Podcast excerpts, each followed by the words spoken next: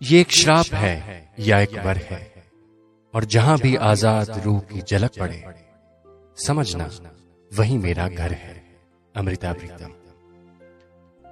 नमस्कार और आदाब दोस्तों, मेरा नाम है शिवराम, और करता हूँ आपको सलाम। आज फिर हाजिर हुआ हूँ एक बेहद रूहानी कविता के साथ, और आज फिर आप महसूस करेंगे पद्म विभूषण अमृता प्रीतम साहिबा की कलम का कमाल। गुजरे जमाने की एक सबसे मकबूल, मशहूर मारूफ शायरा, एक प्रोग्रेसिव और बोल्ड औरत, जो हम जैसे करोड़ों लोगों के लिए और खासकर औरतों के लिए एक रोल मॉडल बन के आज ज़िंदा है। हम सब की प्रेरणा और दिलों की धड़कन बनकर। अमृता और इमरोज के प्रेम पत्र जब आप पढ़ेंगे तो आपकी मोहब्बत, रिश्ते और ज़िंदगी के ख्यालों का शायद गंगा स्नान हो जाए।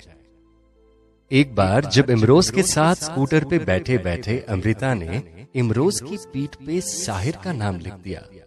और जवाब में इमरोज ने जब कुछ भी नहीं कहा तो अमृता ने पूछ ही लिया कि क्या तुम्हें इस बात का कोई बुरा नहीं लगा? तो इमरोज ने हंस के कहा साहिर भी तुम्हारे और मेरी पीठ भी तुम्हारी। तो मैं किस बात का बुरा मानू?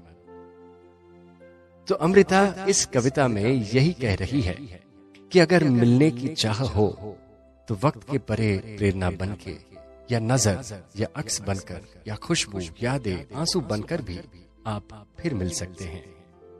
अंग्रेज़ी में कहे तो you can continue to meet the person when you transcend the limiting form and become limitless and transform your और ये सिर्फ़ प्यार ही करवा सकता है।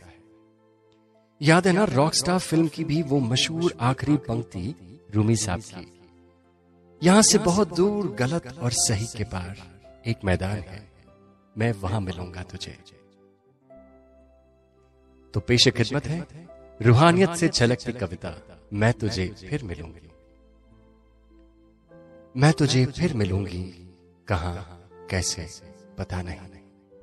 शायद तेरे कल्पनाओं की प्रेरणा बन, तेरे कैनवस पर उतरूँगी। या तेरे कैनवस पर एक रहस्यमयी लकीर बन। खामोश तुझे देखती रहूँगी। मैं तुझे फिर मिलूँगी। कहा, कैसे, पता नहीं। या सूरज की लौ बनकर तेरे रंगों में घुलती रहूँगी। या रंगों की बाहों में बैठकर तेरे कैनवस पर बिछ जाऊँगी। पता नहीं कहा, किस तरह, पर तुझे ज़रूर मिलूँगी। या फिर एक चश्मा बनी जैसे झरने से पानी उड़ता है, मैं पानी की बूंदे तेरे बदन पर मलूँगी और एक शीतल एहसास बनकर तेरे सीने से लगूँगी। मैं और कुछ तो नहीं जानती, पर इतना जानती हूँ कि वक्त जो भी करेगा, यह जन्म मेरे साथ चलेगा। ये जिस्म खत्म होता है तो सब कुछ खत्म हो जाता है, पर यादों के धागे कायनात के लम्हे की तरह होते हैं। मैं उन लम्हों को चुनूँगी, उन धागों को समेट लूँगी, मैं तुझे फिर मिलूँगी।